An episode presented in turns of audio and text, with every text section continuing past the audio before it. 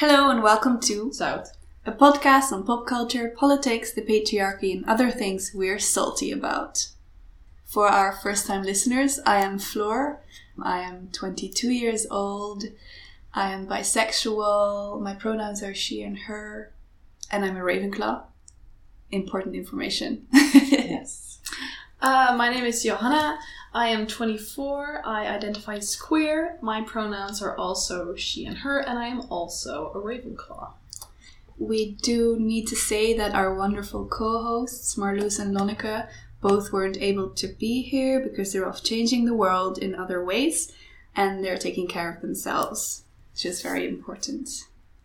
Yes, so today we are joined by our first ever guest, and we're starting things off great with the wonderful Denise.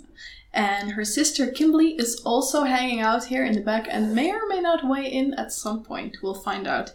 Um, Denise, you can introduce yourself if you want. Cool. Well, my name is Denise. I am twenty-four. I identify as queer internally. But if you ask me, I'm going to say bi because biphobia is too real. Same.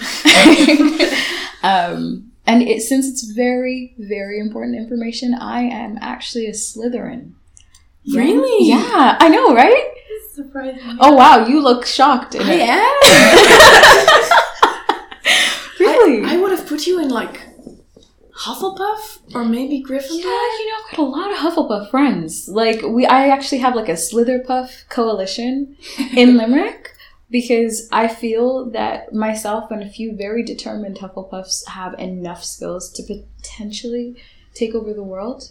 It's kind of broken now anyway, so like, yeah. I, I feel like, you know, anything might be an improvement, but... Well, I one hundred percent think you can take over the world. Thank you. But I don't think you need to be a Slytherin for that. But if you I, are, I'm, I'm, I'm certainly a Slytherin, though. Like, that's one hundred percent. That's super interesting. Merlin I was in my house. Who was in your house? Merlin was a Slytherin. Oh, that's great. I didn't know that. Wow, I think just by existing, you are defying all of the Slytherin stereotypes.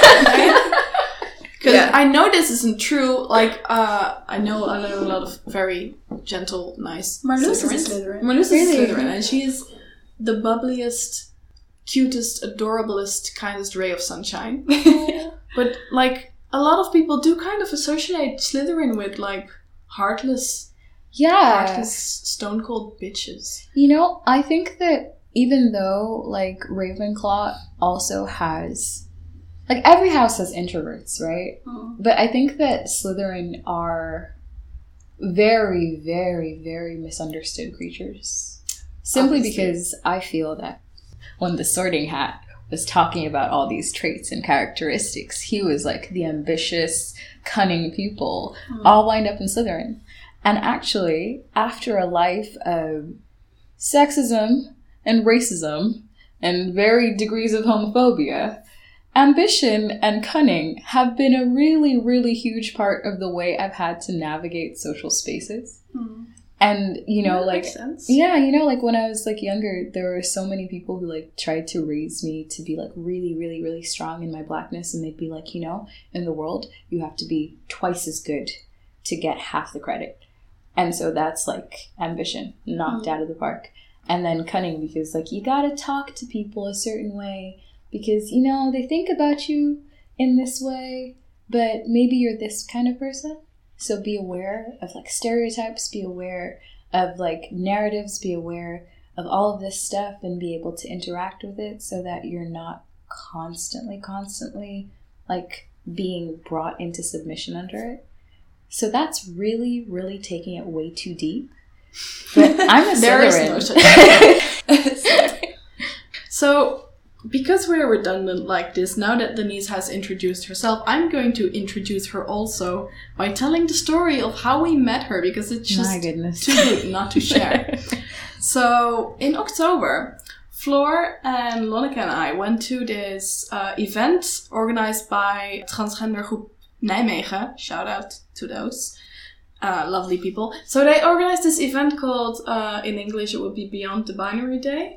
And it was about, like, all gender identities and sexual identities beyond the binary. So Uh, but also just transgender identities, but also non-binary identities and bisexual identities and all of that good stuff.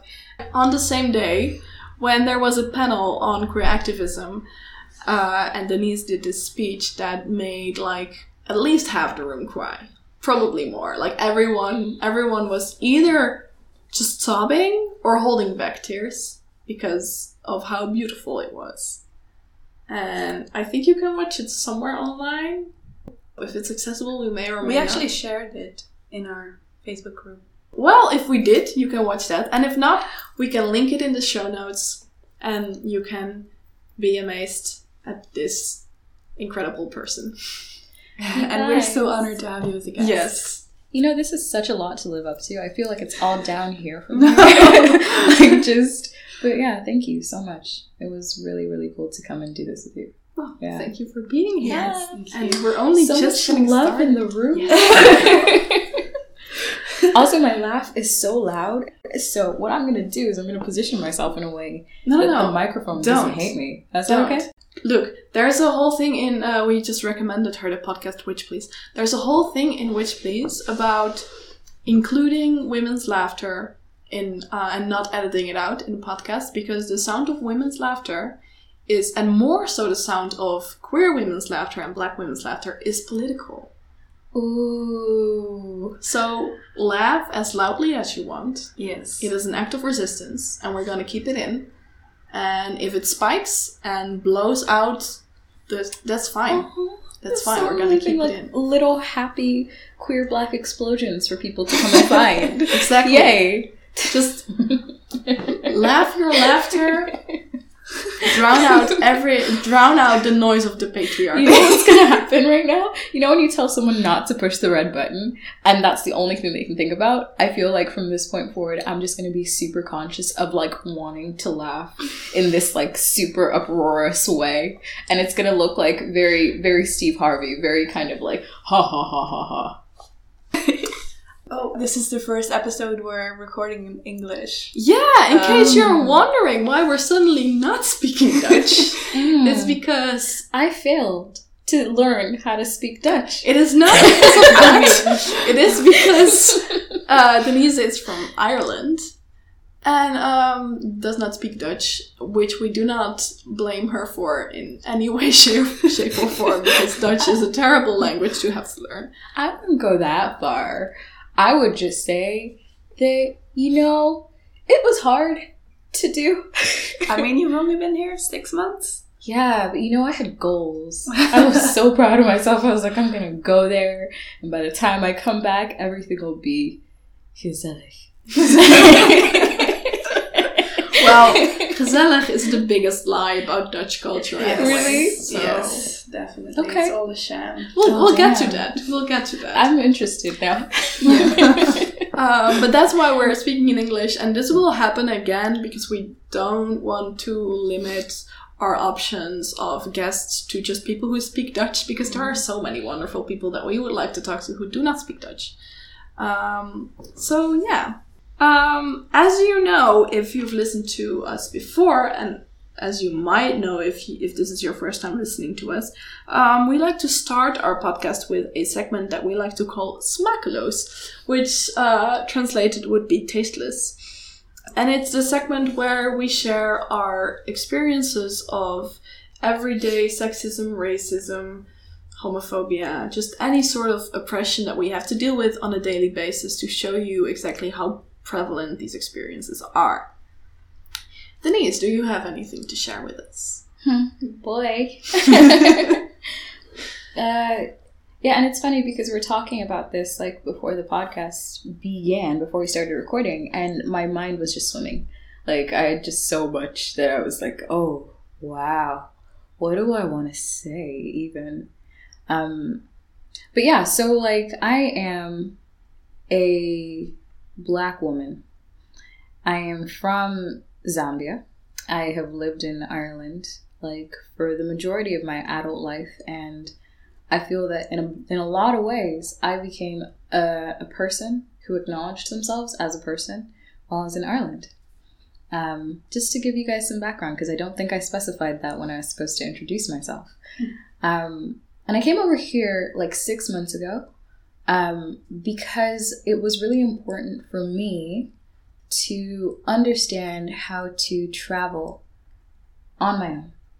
And I thought that this was going to be like a really intensely personal, individual, emotional journey. And I can't lie, it really has been. But what it was also was a really intensely and surprisingly political journey. Because, you know, I'm not a big social media person, but everybody who knows me will tell you that there was a point in October, from October to December, where they were just shocked. They were like, why are you on Facebook all of a sudden? What what what is going on in your life? What's happening on Instagram, Denise? Mm-hmm. And and what was happening was I was coming to terms with this really big, like, internal contradiction.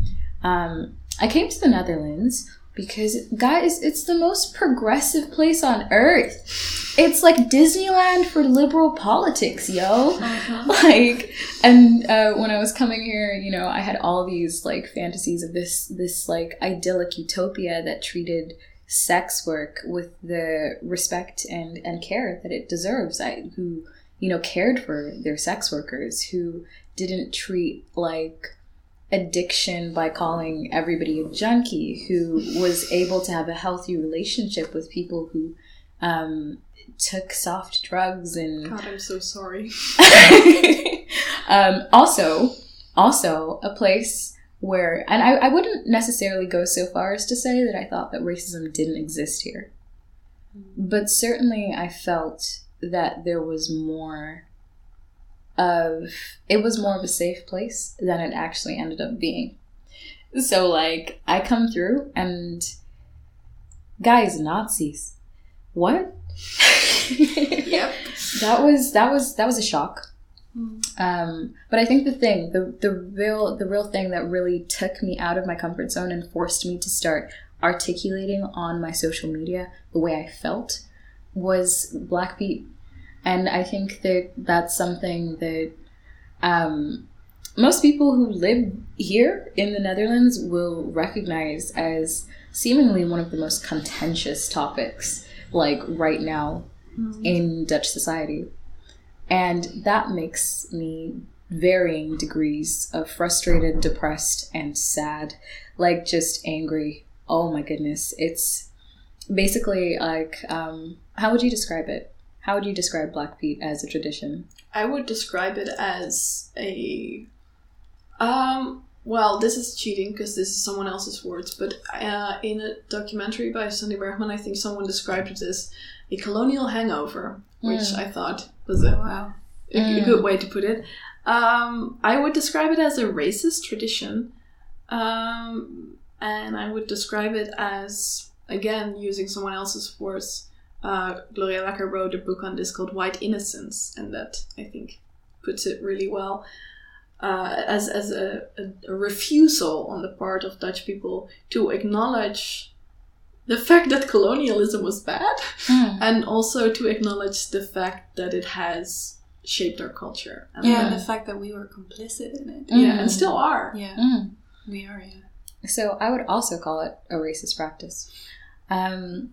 And I definitely came here uh, with some knowledge of it. However, I thought that it was more... Um, I didn't think that there were so many people on a national level who unashamedly celebrated and participated in Blackbeat with mm. no remorse at all. It is basically, Blackbeat is a figure um, in, in Christmas lore um, who is the helper of Sinterklaas. Um, and he goes down the chimney, which is why his face is black. And he goes and, like, what does he do? He gives coal to bad boys and girls? Does he take away presents or give presents? Uh, that is, he... Coal is Santa Claus. In the original uh, lore, so when I was a child, what he did was he had a, uh, well, like, it's a bundle of branches called a roe, which oh, he used yes. to whip oh, children, yes. uh, naughty children. Also, if children were especially naughty, he would put them in his bag, the bag that the presents come from, he would mm-hmm. put them in the bag and kidnap them mm-hmm. to Spain. Mm-hmm. Mm-hmm. So, that's what I knew about black people before coming here, which is why I was like, how can anybody celebrate this mm. consciously and with awareness in their heart? Um, but, you know, it turned out to be like, this was one of the worst experiences I've ever had with racism in my life mm. because of the fact that it was not often acknowledged as racist. Mm-hmm. And there are so many excuses and explanations that people have to perpetuate this. And actually one of the most interesting ones was, it's a holiday for the children. Let's do it for the children. Um, and like, I come from a background where, you know, I'm still very conscious and very aware of what it was like to come to Europe for the first time and be the only black girl in my school. And be the only black girl some people had ever met, and have people very, very, like to varying degrees, just make assumptions about your identity, make assumptions about who you were and what you were like, and all of those negative stereotypes I was talking about before. Like, I've been battling the angry black woman stereotype since I could talk. Wow. Um, I've also definitely been battling this whole idea that black people are more violent, more aggressive, more less less less intelligent, you know, less mm-hmm. likely to succeed in life. And here I come talking to people who are defending a character who is the helper of a big jolly white man. Mm-hmm. Um And they're telling me that the only reason that he's depicted as black is because he's got dirt on his face. And the only thing I can think of is like being thrown back into my twelve-year-old body, being like low-key bullied at school because like you should take a bath because you're dirty. Your your brown is dirty, you know?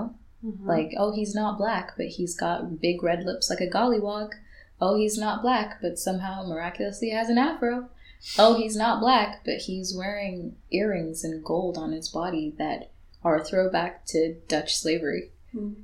And I think just feeling like I wasn't going nuts in this room and, and seeing things that weren't there, it, it felt like being gaslighted by whole society, mm-hmm. being told that, like, you know, not only are your feelings and your thoughts and what you're seeing invalidated constantly, but it's also offensive, and if you don't like it, you shouldn't have come here in the first place, because you have no stone to, you don't have a foot to stand on, you're not even Dutch, so you should definitely either accept it or go back home.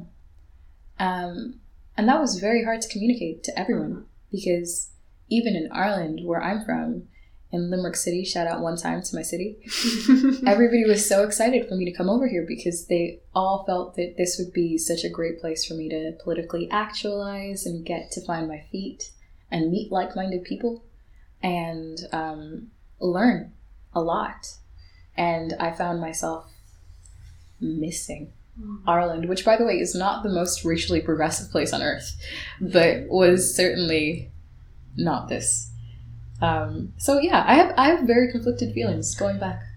See, this is what I meant when I said we'll come back to gezellig being a lie about, because this is that is that's what the whole oh but it's for the children. What nice. That boils down to is let's keep it gezellig. Gezellig means ignoring the elephant in the room. Gezellig means uh, there's no place for politics. Because that'll make things strained, tense, and awkward. Mm. So it's a children's holiday. Keep politics out of it. Just mm. let's keep it gezellig. Yeah, gezellig also means only gezellig for certain people. Gezellig for white people. Yeah, it's mm. a children's holiday, but only for white children. Yes, and that's something that's been disturbing me greatly. Like, it's it's enough to live in society and in the world as it stands and not hate yourself. Mm-hmm. That is a radical act of activism. To exist as counter-normative, like, and actually the opposite of what's considered beautiful and normal and sane and okay in various different ways, and and still say, hey, I love who I am, and I'm going to take confidence in that. And then to look at these little kids, and I saw several little black girls and boys running around with with like red smeared all over their lips. And it just it just really reminded me of a time before I was comfortable talking about race and not seeing the word black as a dirty word and not seeing myself as making being at fault for making other people uncomfortable simply by existing and somehow triggering their guilt and making them uh, despise the the reminder that, oh my gosh, ooh, there are people who are not like me and maybe I'm complicit in something, Denise, next time, you know? Not now. Mm-hmm. Don't, just shh, don't, shh. And I, I spent years, I spent years not talking about that's what I felt. Funny, because that's exactly the sentiment that we should be feeling.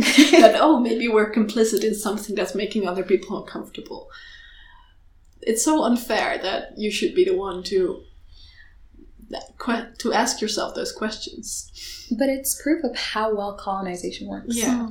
And how well we've all been socialized into all of this programming and how it's still to this day. Like, I could be speaking about something that really matters to me. I could be, like, on the front lines of a protest. I could be, like, doing a poem that really resounds in my spirit. And yet, as soon as I step off that stage and I'm alone in my room, not only am I feeling like a wave of gratitude that I've been able to articulate something that needed to be articulated, I'm also feeling degrees, varying degrees of discomfort because I'm constantly being reminded, even as I do that, that, you know, people people don't celebrate that, like, everywhere. But also, it's hard to find your community. So sometimes you're the lone voice just shouting into the void, and that is really, really hard because mm-hmm. the void tells you that you are wrong mm-hmm. and you are too radical. You are bleeding hearts liberal. You're setting progress back several years. You're pulling the race slash gender card. You are not able to participate in these conversations anymore because uh, it's the patriarchy, right? It's colonization, right? Um... And I think that a lot of a lot of this whole journey for me has been the process of learning how to validate myself and how to seek comfort and community and security from people who are safe, you know? Yeah. Thank you so much, Denise. Uh, we think it's very valuable to hear a black person, uh, also who's not from the Netherlands, talk about this. Because um, it's a very uh, it, well pressing issue, um, and we also want to sh- like acknowledge all the activism that has been done, especially in the last year, but also the years before that, mm-hmm. by all the anti-racist and uh, anti-Blackbeat activists who went to like demos, but also went like on television and mm-hmm. got all this backlash and experienced all this silencing. Um, in this country. Um, it's hard work and we want to applaud you for doing it. Give credit where credit's due. Yes, exactly. So with this, we want to. I want to wrap up the segment Smakeloos uh, and move on to our conversation, the rest of our conversation with Denise. Uh, and we would like to start with you uh, reading some of your poems or one of your poems to us. Which I would be very happy to do. Um, I always feel terrible for having my poems on my phone. Sometimes I'm like on a stage I do that and I just, too. You know? And I always have to like pretend like I don't write it on my phone because I disappear into a cave every full moon and bring out my quill and write on parchment because mm-hmm. I'm a real poet, I swear. Yeah. I've I've been to, like, there's open night mics where I've read some poetry and then people have, like, cute notebooks and everything and I'm just, yeah. I'm up and I pull out my phone. It feels so unromantic. I know. Actually, one of the open mic nights here in Nijmegen forbids you to use your phone. But and why? If you do, you need to, like, pay a round of beers or something. Is that Topschrift? Yeah. That makes me sad in my heart. Yeah. Wow. No. Because, you know, this was the future. If you were a kid and they told you that your whole life would be in this, like, little, like, smartphone that you carry, like, you have a computer that you just carry around with you the whole time, I would be like, of course everybody uses that. Like their hoverboards. It's just yeah, sensible. Exactly. It's yeah. only practical. Um, anyway. Go for it. um, so this poem is called Trailblazing.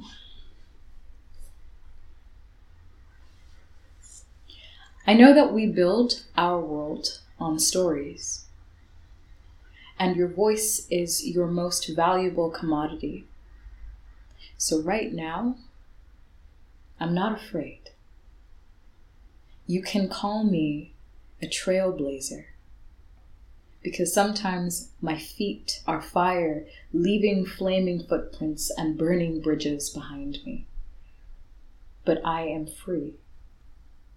Sometimes I am a glass of moldy pl- promises who has never heard of fumigation, sending spores into my air, and yet, even though my heart is mired in too many homes that have been repossessed, I am free. I am melting pot, mellifluous mixed identity. I am Chikankata stock, because Zambia is mine. The village is mine, and still Ireland is mine. I am the small town pub and smoky metropolis. Give me the grime. My kingdom is an elephant graveyard, and there is a river of regret that is begging to evaporate. I am learning how to crawl into my spine and look for courage between my vertebrae, where my fear is bending me over, trying to cripple me. I am learning to mine diamonds from my own blood and see myself valuable before anyone tries to extract my values from me. I am still free. I am tired of Bantu tying my tongue in knots, of being plagued by everything I have ever forgotten, shot down breathless in silence every twenty-eight hours with my hands up, trying to garner some respect for the life I am still living. I am free. And I know that these poems could be protection or public execution, but I know that racism, classism, sexism are not dead. We are still waiting on a revolution, still waiting on Ferguson, still waiting on Syria, still waiting on Ukraine, still waiting to stop waiting, still waiting to take the reins and own our change, still waiting on Paris for Je suis Libya, for Je suis Palestine, Je suis direct provision and je me tire. I'm still waiting on yesterday, because I am here.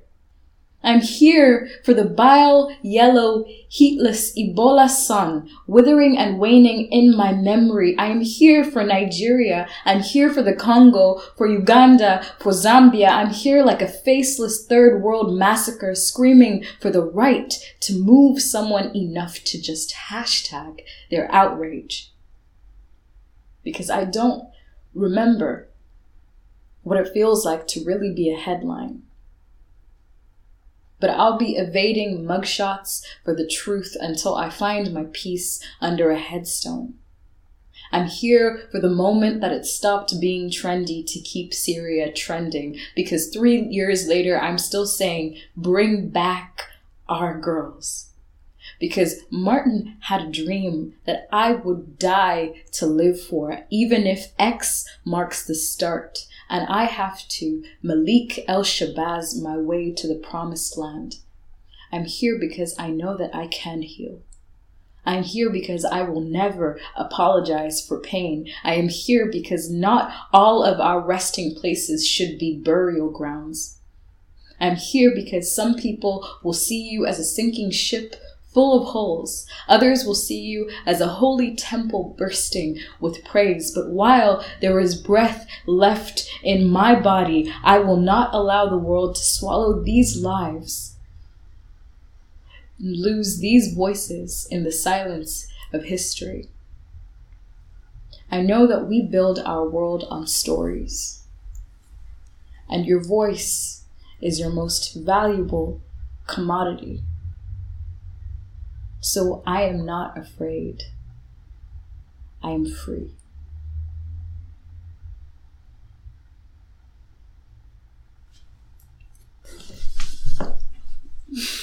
Thank you. That's so beautiful. Thank you. Why are you hugging yourself? No. Waiting my turn. It's so beautiful. I'm glad you liked it. Yeah. Okay. Queerness? Yeah, go for it.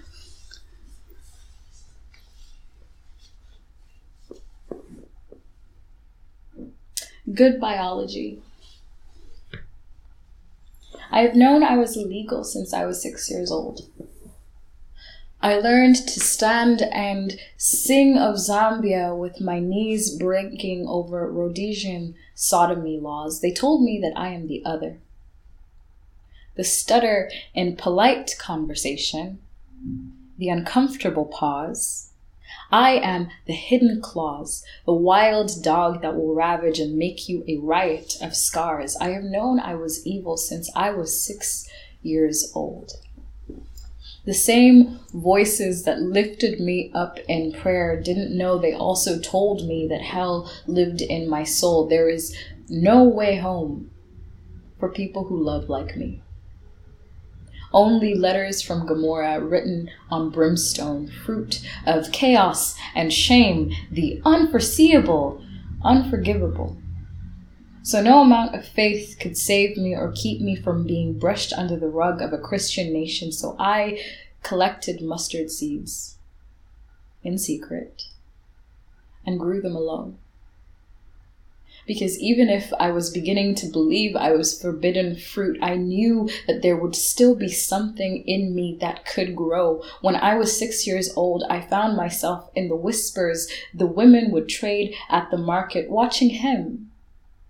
Him with his hands poised, him with his nails glinting pink in the sun, him, his hips swaying with courage and the grip on my wrist saying, he is mad, gave me too many synonyms in my vocabulary for gay.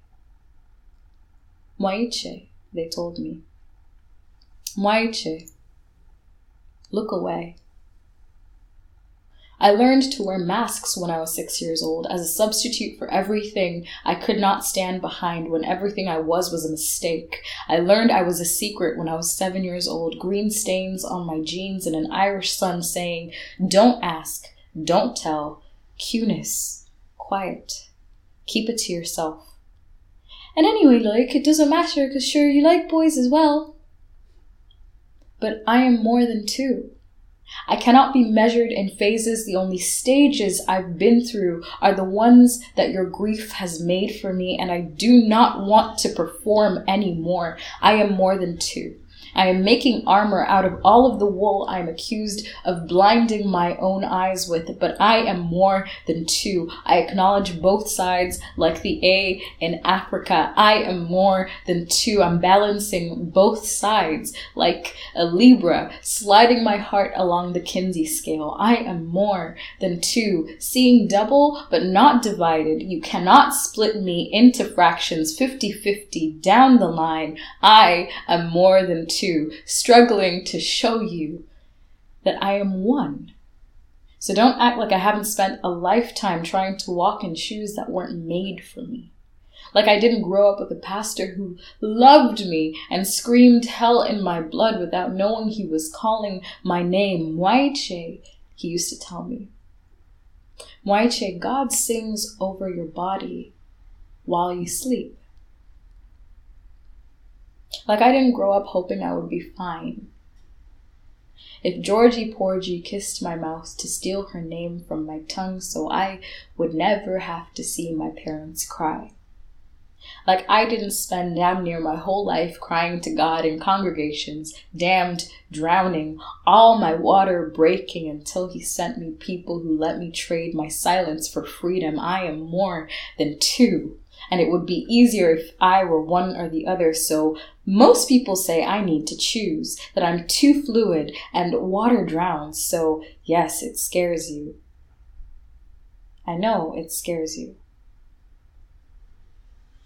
That's why you usually tell me bisexuals are confused. They're too greedy to just find a gender and stick to it. But I'm not curious. Dichotomy does not mean duplicity. And I know every element in my chemistry, so this is not Breaking Bad. I cannot bisect a whole or call it bilateral.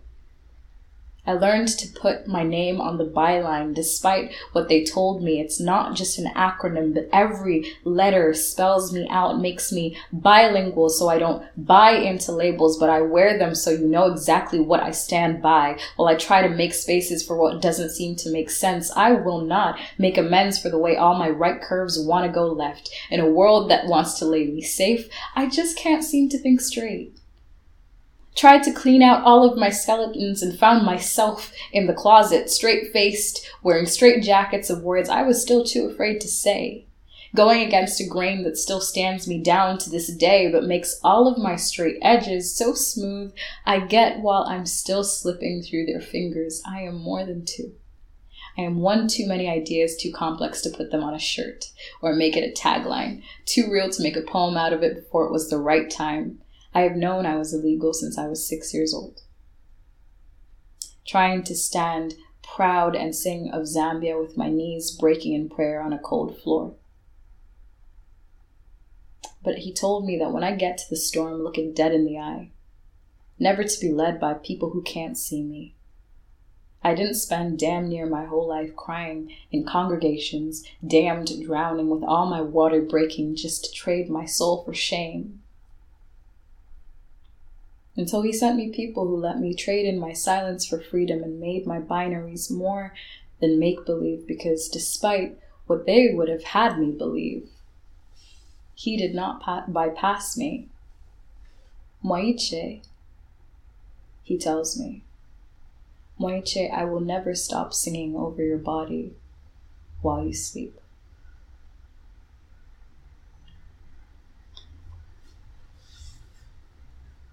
I have so many chills. Yeah. Mm. Okay. I'm thinking, because uh, you had one more, right? Mm. I'm thinking maybe we can do that at the end. Yeah. As a sort of little treat for listening all the way to the end. Mm. Come through. Oh. Thank you so much. Yes, thank that, you. That was absolutely beautiful. Uh, I had several chills. And, uh, and goosebumps and the works. Mm-hmm. I'm glad you feel that way. Yeah. Also loved all of the gay puns and all of the bi puns. Thank you. Very much appreciate those. I feel like that was my, how many bi jokes can you fit into one poem poem? Yeah, and, and, and the, the can't think straight and the straight jackets. Oh, it's oh yeah. yeah. You know, people say, you know, what about like straight pride, and I, I figured that we needed some straight puns in there too, mm. just so that you know Absolutely. I'm aware. Yeah. I mean, we can. Otherwise, you know, the straight people would feel like they weren't represented. In right, so right. I'm know. very glad. Thank you. You you gave them sanding my straight edges yeah. smooth. There you go. Perfect. So, do you want to go deeper into what those are about? Those are about survival. Those those poems, you know, I didn't actually start doing spoken word poet poetry to be a poet. Um, I was doing some really intense final exams in high school, and I, um, I didn't know it at the time, but it was the beginning of me struggling with this really intense anxiety. And it began as a very real and very debilitating fear of the future and what would happen to me and who I would be and what I was thinking. And I realized in a lot of different ways, I felt like I was living a double life. You know, like on one hand, I was um, I was from Zambia. You know, I was I was raised there until I was eight. All of that culture, all of that life, I still have memories of like running out in the sun after my dad in bare feet so I could follow him to work. you know, just all of the little details of home that made it home and that made me who I am. But I also am Irish, and I'm Irish in every way it's possible to be Irish without being white or Catholic. You know, like it's it's it's so in me. This place has given me myself. It's where I grew up. It's where I learned how to be me. And both of those things were so important. But I found myself in a position where people in Ireland were telling me, you know, as nicely as they could, that, you know, it's great that you think that you, you feel like you belong here, but you're very, you know, you're you're, you're the other, you're you're black, so you can't be Irish because you're black. Um, and then I'd go back home, and, you know, it was this constant, like, trying to navigate being too Zambian for Ireland and being too Irish for Zambia, mm. and having no place in the middle where I could claim a home or an anchor or a nationality. Um, add that to the fact that I ended up losing all of my ties to Bemba, you know, my, my dad's language. And it was even more like, okay, what do I have to do to prove that I'm worthy of being either Irish or, or Zambian, as the case may be? And then I discovered, well, I didn't discover, I've always known I was bisexual, but I discovered I was very uncomfortable being in the closet still. Um, and that was really hard because for a really long time it was like, hey, you have to be one thing. You've got to pick a side. You got to pick a side because bisexuals are untrustworthy. Yep. And you are going to leave me for the first penis that comes your way or the first vagina that looks attractive. And let's talk for a hot second about people like minimizing human beings to their genitals. It's not a cool practice. I don't know why, but people always, always do that when we're talking about being bisexual. Mm-hmm. Like, you know, the sexuality part is dominant over forming yeah. relationships with people.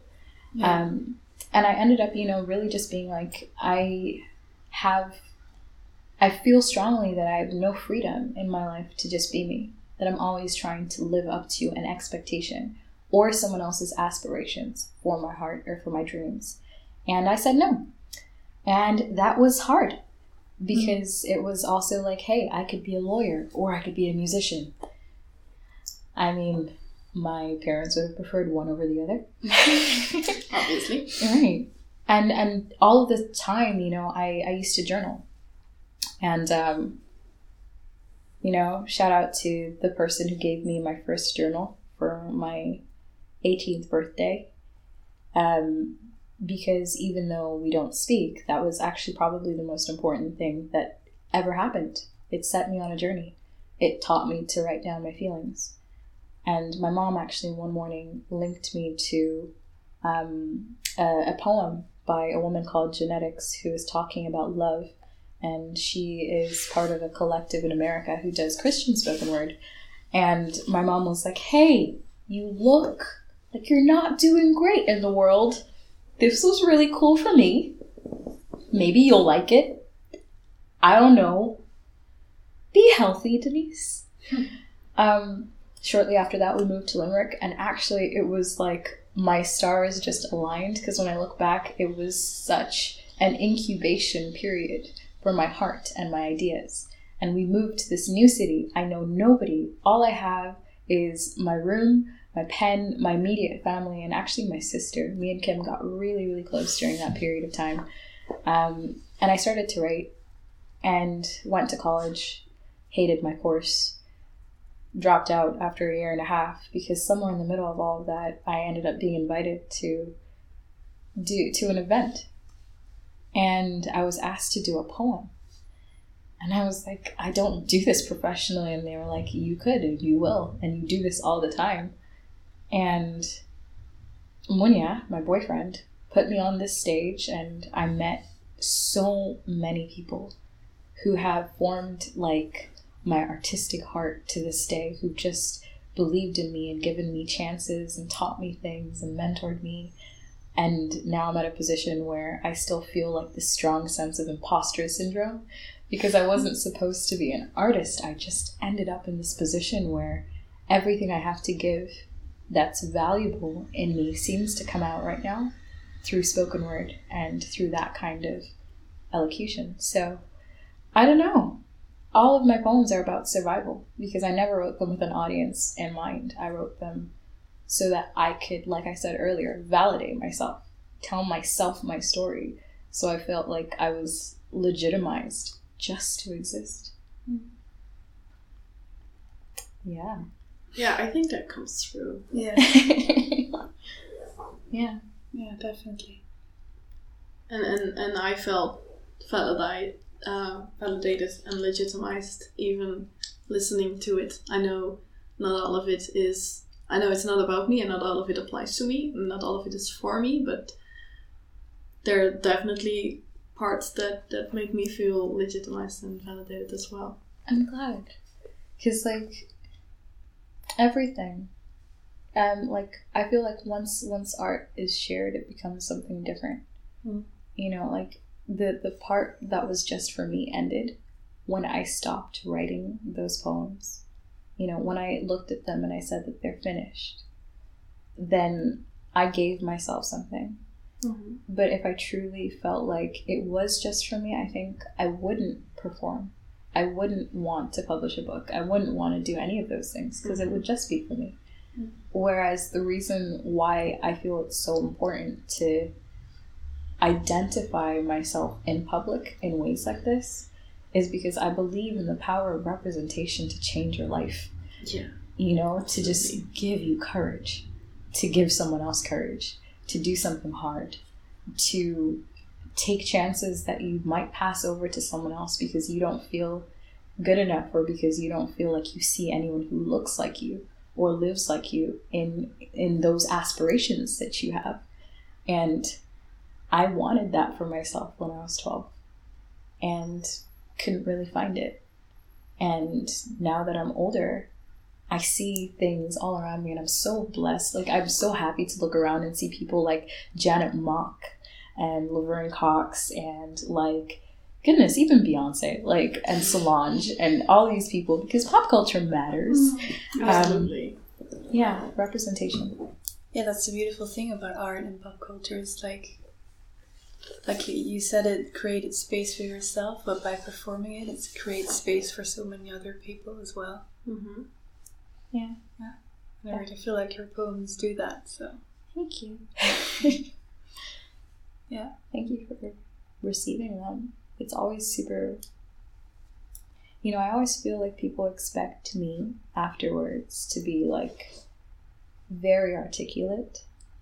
To well, know you are, so. I don't know about that. I or or perhaps I just feel that a lot of the time my vulnerability doesn't go before me when someone sees me perform. You know, someone would expect me to be quite confident, very grounded in myself. Know for sure what I want to say one hundred percent of the time. Um, and, and they, I, I, I know a lot of people do make space for me, but sometimes I really just want to reiterate to people, like, hey, you know, when I leave this conversation, I'm going to go to my room and freak out because I'm going to think about everything I said in our conversation together a million times. And then I'm going to throw on some anime and I'm going to binge watch One Piece. From you the watch very... anime? Yeah. Oh my god. You just keep going. Like, every time when I think I can be more convinced that you're my soulmate, you're so Oh my, you watch anime? Not much anymore, but I used to a lot, and I still do sometimes, and I still, like, I feel like anime raised me. You wow. also do it when you need to feel better, right? I do, yeah. yeah when I feel like I need to go back to, like, thirteen-year-old me. When I need to comfort thirteen-year-old me, I'll watch. Yeah. It's probably older. This is a great conversation. It started with Harry Potter, moved into identity politics, and then moved back into, like, anime. I, I do the same thing with Harry Potter. When I get sad, I either read fanfiction or watch the movies mm. over and over again. I just finished reading The Order of the Phoenix, and mm-hmm. I was, like, I think for the last thirty pages, I was crying. I just cried through the whole last chapter, I think. And I felt like I just really needed to cry. And it kind of manifested through reading yeah. Harry Potter. And so helpful. I feel that that's the appropriate response to reading The Order of the Phoenix again. Yeah. Yeah. Especially, yeah. yeah. Especially the last part. Yeah. So sad.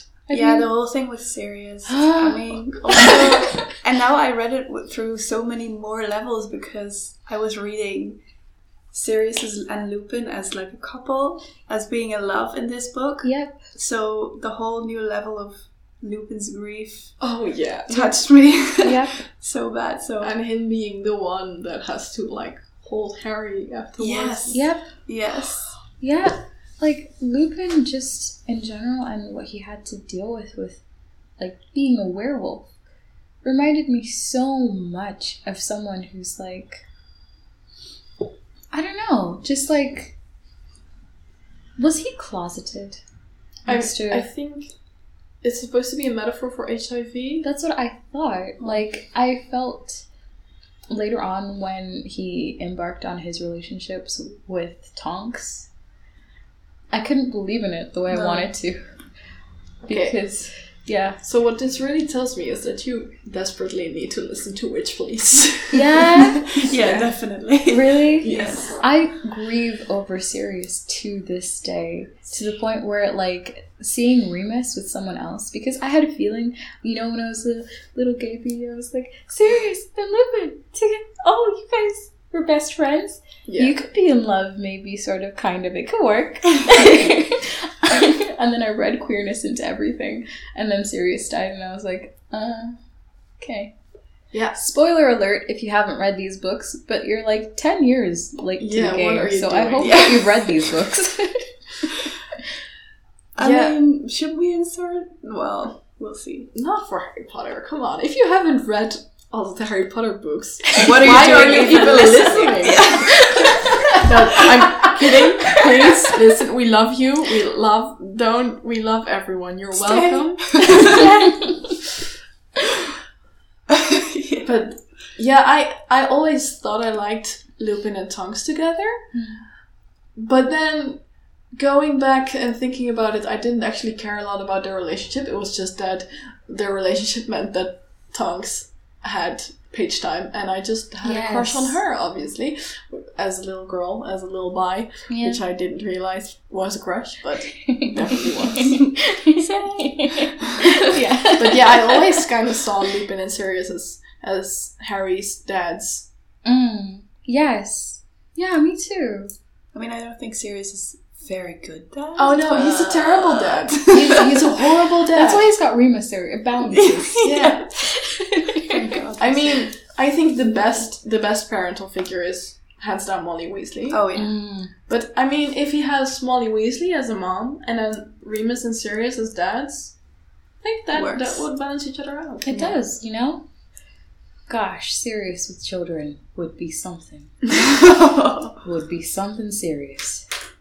And I never I forgot, but in the last the very last chapter at the very end, a lot of the Order of the Phoenix members, like uh, Alistair Moody, Tonks, Lupin, uh, Mister Weasley, they confront the Dursleys that they and they say that they have to take better care of Harry, yes. and I had forgotten about that. Yeah, and I the oh, not that it worked. No, no it didn't but, work. You know, it was such a great moment. Yes. So, who, which character do you resonate with the strongest? Me, Luna. Mm. I have to say Hermione. I know it's so cliche, but like I I was Hermione growing up. I had big frizzy hair. I spoke out of turn. I used I corrected teachers, which made me very unpopular. Uh, I I didn't have a lot of friends in elementary school. I was bullied. For for uh, being an annoying little know-it-all. So, yeah, Hermione is just too me to say anything else. But I also, reading them back, I also really resonate with Molly Weasley. Because mm. I have some family issues. Molly Weasley is basically the mom I wish I had. And also the mom I want to be. I hear that. Yeah. Speaking of Molly, I was thinking of, um, actually they discussed this in Witch Please as well, um, the way that Sirius kind of uh, whines, I think, about being stuck in this house and having to do all like the cleaning and stuff. It's the only contribution he can do, but Molly Weasley, that's like the thing she does for the order. Mm-hmm. Well, she does more, but like a big part of what she does is like care for everybody yeah, in the order. Labor. Mm. Yeah, and like so how gendered that is. But I actually I thought back uh, to the queer activism panel where one of the speakers was talking about how cleaning after a meeting and yes. stuff, how that is also activism. And yes. um, I was I was thinking about that and how Sirius did not realize that. Mm. Yeah, and that's what she does. She cleans and she cooks, but also I just want I can I can think back about all of the things that Molly Weasley does that I did not pick up on as a child because you're not interested in what the parents are doing when you're a kid. Mm. But that just can make me weep with how with the scope of her kindness that she meets Harry on the platform uh, when he's eleven, speaks to him for one second, mm-hmm. and then over Christmas decides to knit him a jumper. Well, she's she's already knitting what nine jumpers mm-hmm. for all of her children and then for her husband, and then decides, you know what, I'm gonna knit another jumper on top of the nine I'm already knitting. For this boy I have met once and know nothing about. And it's the only, it's the first time in his life that he's ever received presents. Yeah. And it's it's beautiful. I have a lot of feelings about Molly Weasley. Maybe this relates to the softness that we were talking about. It does. Yes. Make a good transition. It does. Excellent segue. Like this, that's that's a brilliant segue actually. But ten out of ten would recommend. Thanks. thanks. um, you know, I I was thinking as you were both speaking that some of the healthiest characters in Harry Potter for me are the ones who were not stuck in their house. You know, the people who were able to leave school and accept themselves as an intersectional being who has multiple traits from multiple different sources. And I think that Molly was beautiful for me because she is so maternal and that's her strength. And she doesn't downplay that. She doesn't excuse that. She doesn't apologize for it. She just cares for people. And yet she's still that woman who killed Bellatrix exactly. Lestat for, for coming to her daughter the wrong way, just because there is strength in that. You know, I remember having a conversation with someone once where we were talking about, you know, gendered ways of being in relationships and about how, you know, you, you play roles, right? And women are supposed to be nurturing and men are supposed to be hunter-gatherers. Yeah. And I felt very strongly, like, at the time that I wanted to really emphasize to that person that there was more to me. But then, you know, as, as time goes on and you know those conversations that you think back on, I realized that if I could do that conversation again, I would emphasize the fact that, yeah, I'm soft as hell. I'm sensitive. I am nurturing. I can be maternal. And that has nothing to do with the way I'm gendered, but more to do with the way I am.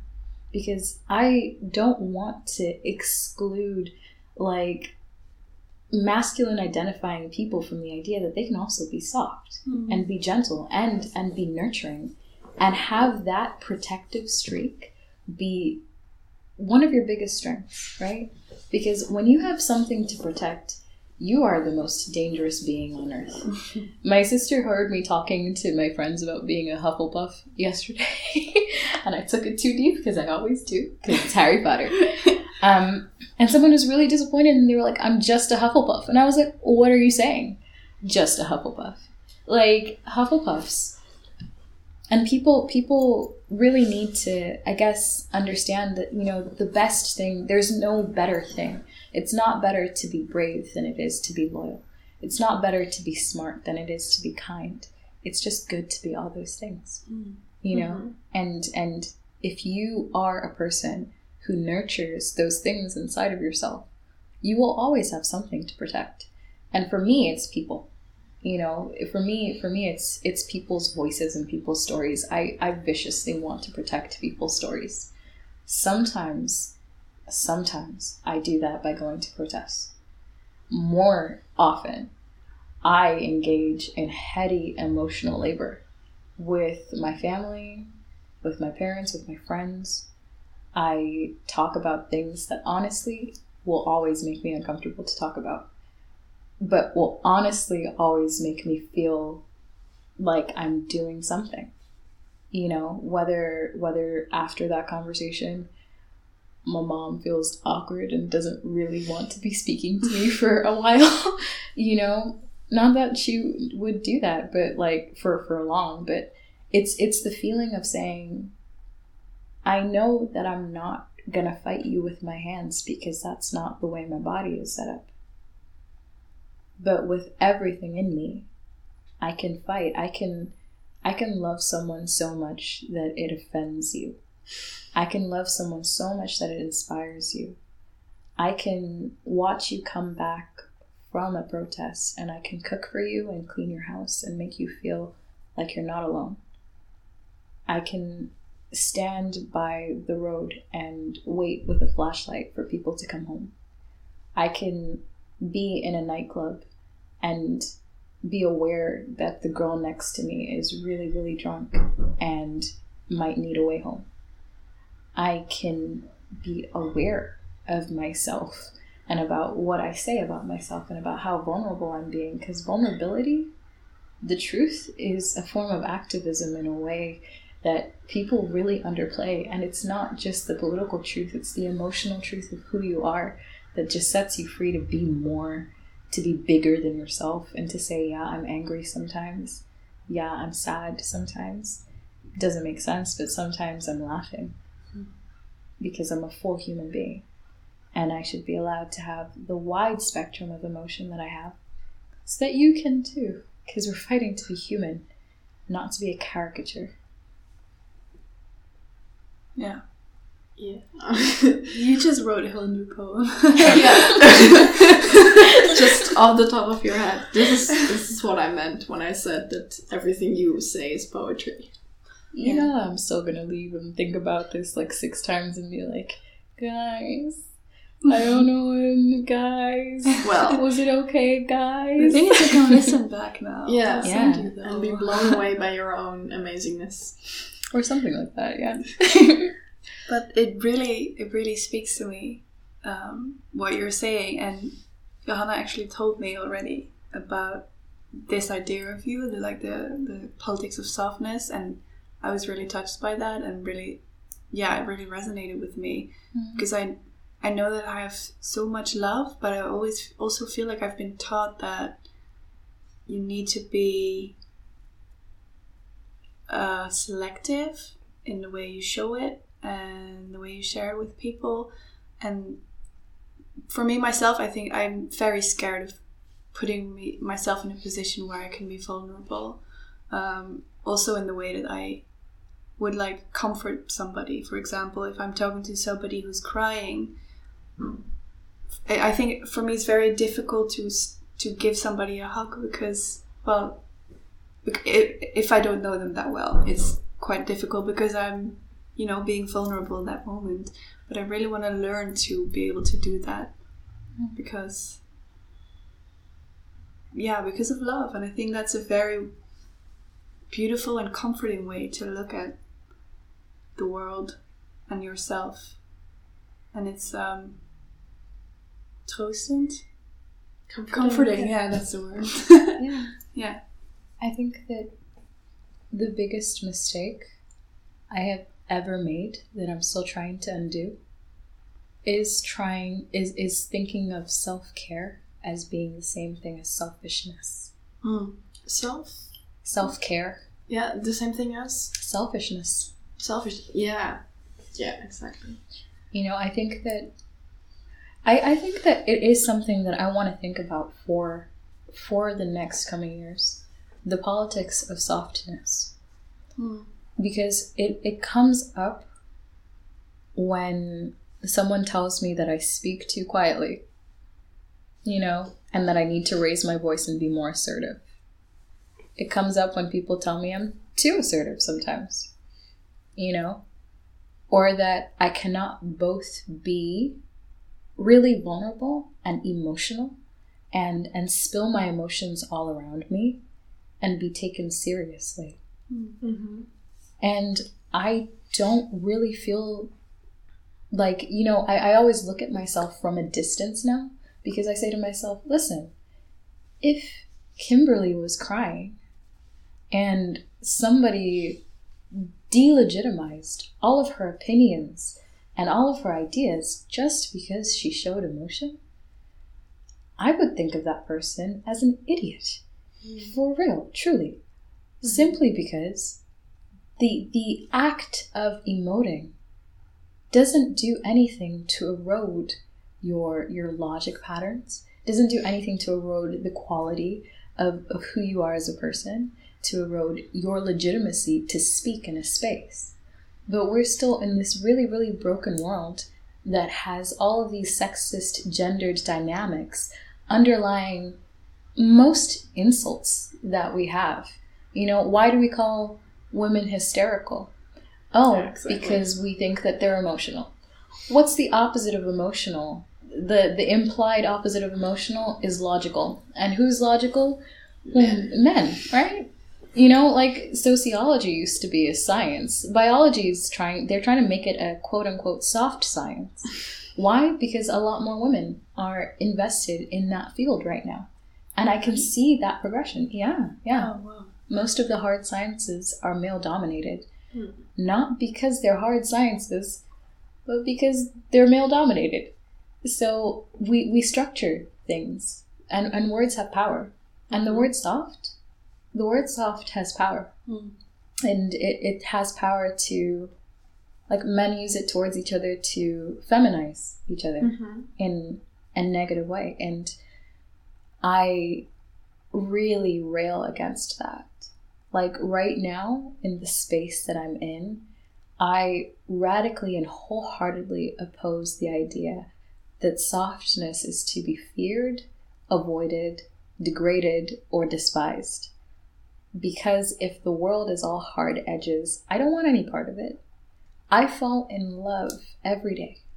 I fall in love with my friends, with my world, with my family, with myself. And it's that which drives me to say hard things. Just because I have a heart doesn't mean I'm not hashtag woke. You know? And I wanna, I wanna own that heart. I wanna live in that heart because then I will feel alive enough to embrace the intersectionality of my emotions as well as of my political identity. Because outside of conversations with people, I'm just Denise, you know? I'm I'm not a queer black woman. Like, I, I'm just Denise when I'm alone in my room. Because there's there's nothing working on mm-hmm. me in that moment. And and when I'm Denise, I still will say all of these things, but I got to take care of that thing in my heart that just says, I need someone to call. I need someone to talk to. I need someone to smile with. I need someone to write for. I want to learn how to write love letters this year. Why? Because I feel like it's important to tell the people who you love that you love them. And I want to learn how to write love letters to my friends. Because it's important to let your friends know that your platonic relationships are just as important as your romantic ones. Mm. And they matter, you know? So vulnerability, yeah, it matters to me. Mm-hmm. Yeah, that really speaks to me as well. And, and uh, I think I already learned so much from you, from just a few conversations we had on that, because I, I keep thinking about that. Because um, for me, a lot of... I feel like all of my activism is motivated by love. Uh, I started, uh, past semester, I started this whole crusade to get uh, trigger warnings, um, to get my university to use trigger warnings.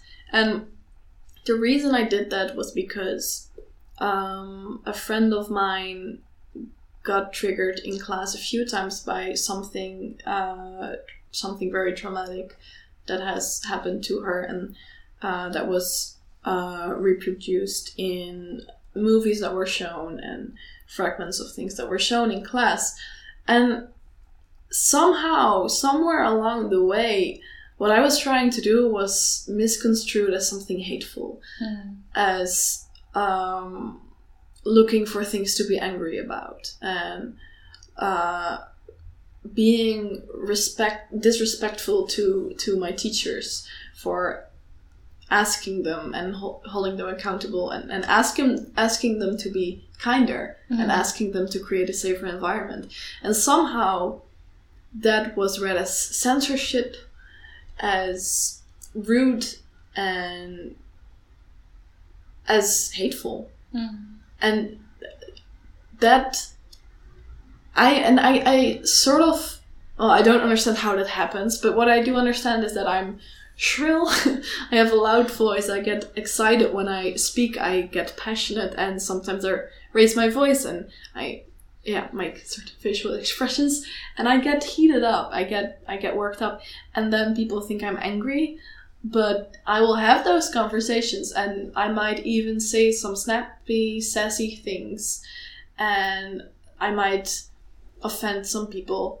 But then I get home, and I crawl into my bed and cry because people were mean to me, mm-hmm. and I feel so ashamed of that, and I don't want to be, because that's that's I think that's part of activism as well. Yeah. and and it's not uh that there's this idea that in order to be a strong woman, you even hear this in discourse about fictional characters, a strong female character is a character who doesn't cry, who fights like a man, mm. and no, it is strong. You can still be strong and also be sad because people are mean to you, and you can still be strong, yep. and also be hurt by the things that people say to you. Yep. And yeah, through talking to you, I've really been learning to to embrace my softness more, and to and to embrace the fact that um, I am doing this because I uh, I want people to feel more safe, and I and, and I want people to have better lives, and uh, in doing so I sometimes compromise my own safety and, and bring myself back to a place where I am a scared little girl who is bullied at school. And that little girl is still there, and I hate even saying that because it makes me feel so infantile and weak. But, uh, and I've always been saying, no, I'm not doing this for myself. I'm doing this for my friend who got hurt, who got triggered in class. I'm doing this for a thousand anonymous people who also have these same problems, also are triggered in class, also have panic attacks in class. Yeah. But I'm also doing it, and I'm sweating just saying this out loud, I'm also doing this for the scared little girl that was me, and still needs someone to stand up for her, and for the other people that I know are also scared little girls inside.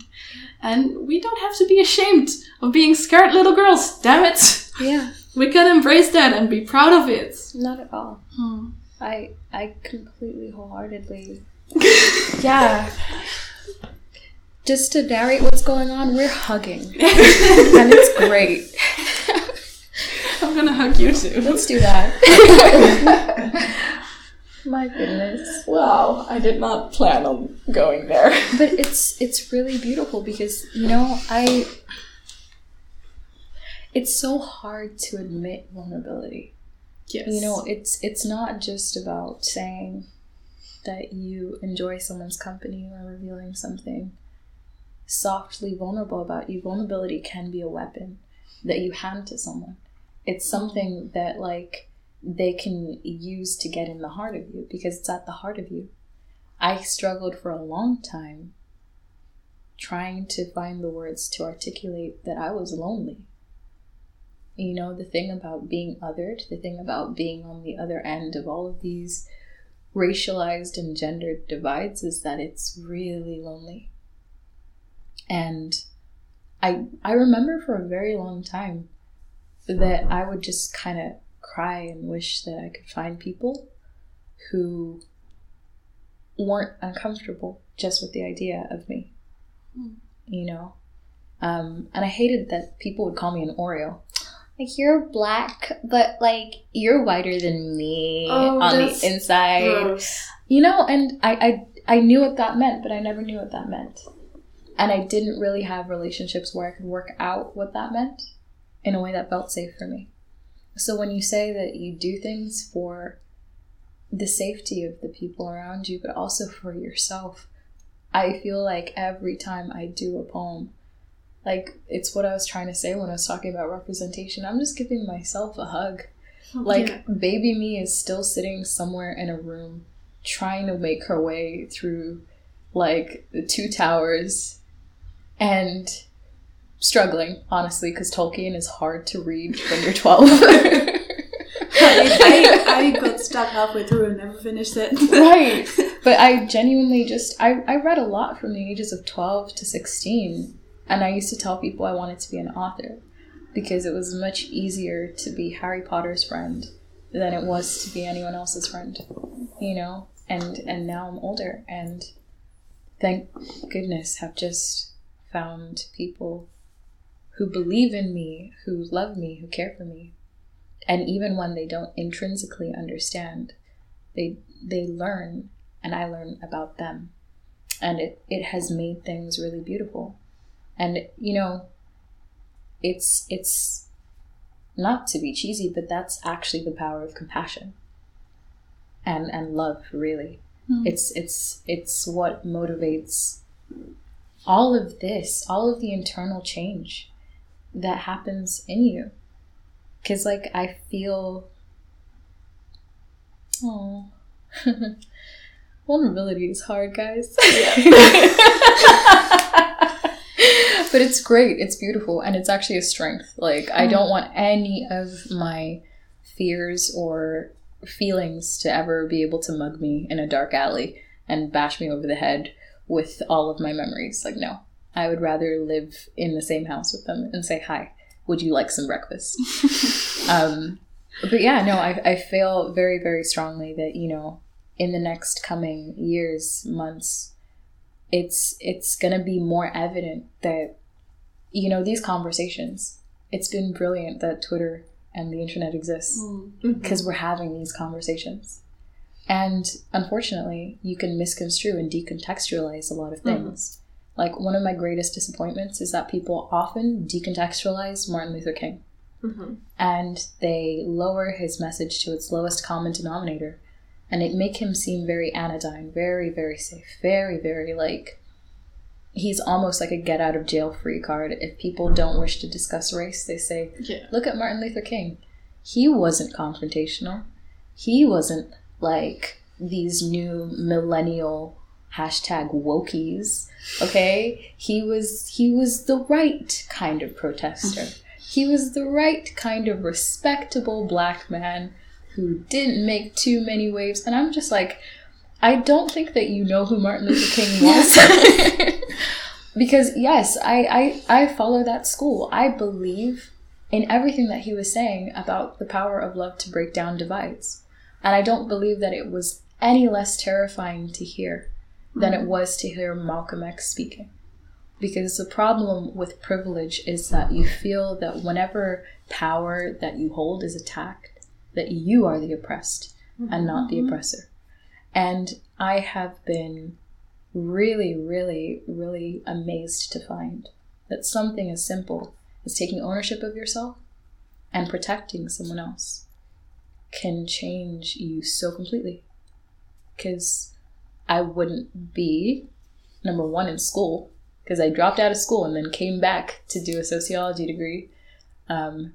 Which, by the way, it's hard to drop out of college. Mm-hmm. There are a lot I of feelings. Vouch for that. Yeah. Yes. But yeah, it changes you, and it's good. The politics of softness, guys. You should definitely embrace that about yourself at some point. Yes, I'm gonna be working on that for a while. Me too. Yeah, me too. But I think it's uh, it's probably going to be a beautiful process. yeah. Yeah. Okay, I think that's that's a good place to wrap up our uh, main conversation and move on to our final segment. Right? Yes. Mm.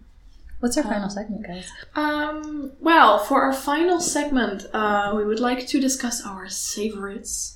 Uh, or, in other words, our favorites that we savor. So things that we are happy about, uh, good things that happened, things that give us hope. And our first favorite today is um, one of our uh, teachers, uh, Doctor, but now soon, spoiler alert, Professor Doctor Lonneke Plate uh, has recently been appointed um, Professor of Gender and Inclusivity, and we could not be more thrilled. Floor and I were already over the moon, and we just found out that Denise knows her as well. Yep. She's incredible. She's one of the kindest people in our department, and definitely the wokest, feministest one. Mm-hmm. And you will never find another. You will never find another. And her being appointed professor just feels like a victory for feminism and kindness. And she's always so considerate of everyone. She has been such a huge support in our battle for trigger warnings. And she's always just, she's great. She yeah. deserves this so much. Like no one, no one deserves this more than she does, I feel like. So, That's, yeah. We're congratulations if yes. you're ever listening to this. Congratulations. Congratulations. We are so happy. And congratulations to the world, because yeah. you just got a badass professor. You yeah. just gained a badass professor. Y'all don't know how lucky you are, but when you go to this class, even if you're not in college, okay, ask someone to audit it and just sit there and watch her, because she's incredible. And then we'll inspire you. Or maybe make you angry if you're not woke. But that's okay. Because if you sleep in, she gonna wake you up. All the way up. And you know what? You might not like it, but one day you will thank her. Yes, you will. You will be like, oh my god, she's incredible. And I told you so. So, so yeah, sit down and listen to Denise. And uh, on that note, Denise has another favorite to share with us. Oh, I've been talking too much. No. Um, um, so like a couple months ago, I just finished writing a book, and that's been one of those life goals that I've had since I was a kid. I told you, lonely, reading Harry Potter, always like, I'm going to be an author, because books are amazing and words do things. Um, and yeah, I just finished it, and I feel like I just given birth. Like, honestly, it's like I've I've spent like three years writing in labor, and I've just given birth. And now is the really terrifying process of like raising this heart child. And by raising them, I mean finding my publishing house and releasing it to the world. Um, but you know, it doesn't even matter. Because I think that sometimes we think about success in, like, really quantitative, like, numerical mm. measures. Capitalism. Dude. But at the end of the day, yo, I wrote a book. Uh-huh. I I wrote a book, and sometimes I look at my life and I'm like, I'm twenty-four. What have I done with myself? What am I doing with myself? And I, I, don't, I didn't need this to remind myself that I'm, I'm doing things with my heart and with my life that are worthwhile. But guys, I fulfilled a childhood dream, and I can't stop smiling about it. So you wrote a book. I wrote a book. No one can take that away from you. Yeah. And of course, uh, when this book ends up being published, uh, you can make sure you can be sure that we will share the pre-order link on all of our social media, and you all better get yourself a copy. And to convince you that you need this book in your life even more. We're gonna wrap this whole thing up with one more poem.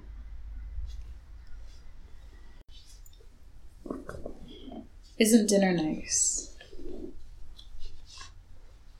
I have promised myself that the only time I will ever allow myself to be seen and not heard is when I am choosing to lead by example. And I am screaming until my voice bleeds, because I know what it is like not to have one. I'm screaming for the woman with acid burns on her face, because if I can't have you, Nobody can. Yes, all women, but no, you don't understand until you're forced to sit them wondering. Let them convince you that it was your fault because you smiled back at him. And I know, I know, I know he touched you. But how many drinks did you have?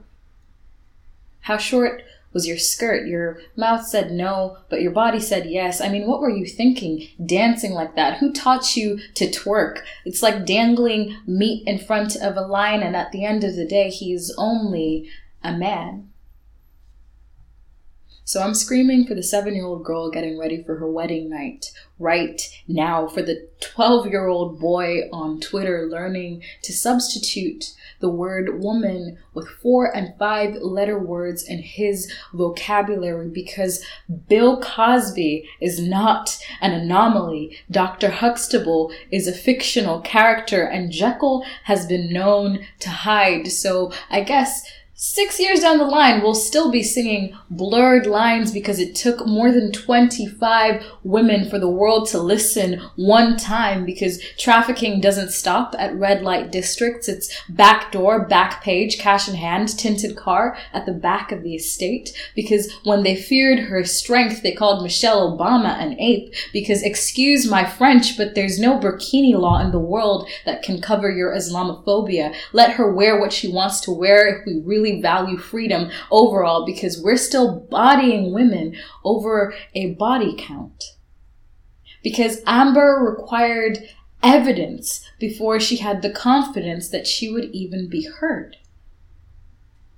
Because the only thing he needed to do to get those pictures from you when you were thirteen was tell you that you were beautiful.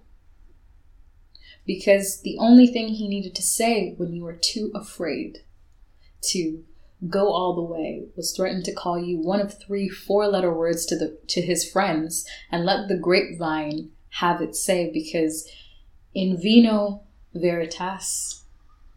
And you are too used to secrets, too used to shrinking, because sometimes catcalls come with a car stalking you home in your uniform because you're old enough. Because boys will be boys. And as a matter of fact, he's never met a girl who wasn't femme fatale dangerous. Because there are some people who would make an object out of me, and I object because I'm tired of having debates like my humanity is a concept.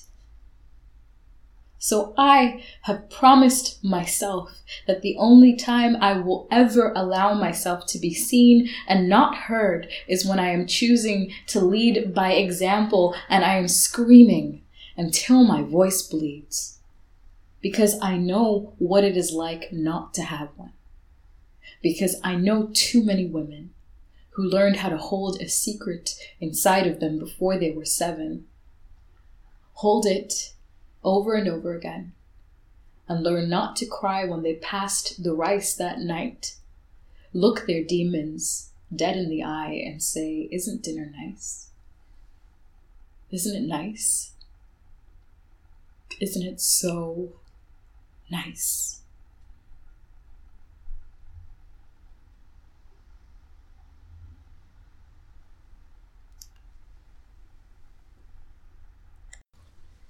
Alright, that was it for now. Thank you so much, Denise, for being our very first guest and absolutely killing it.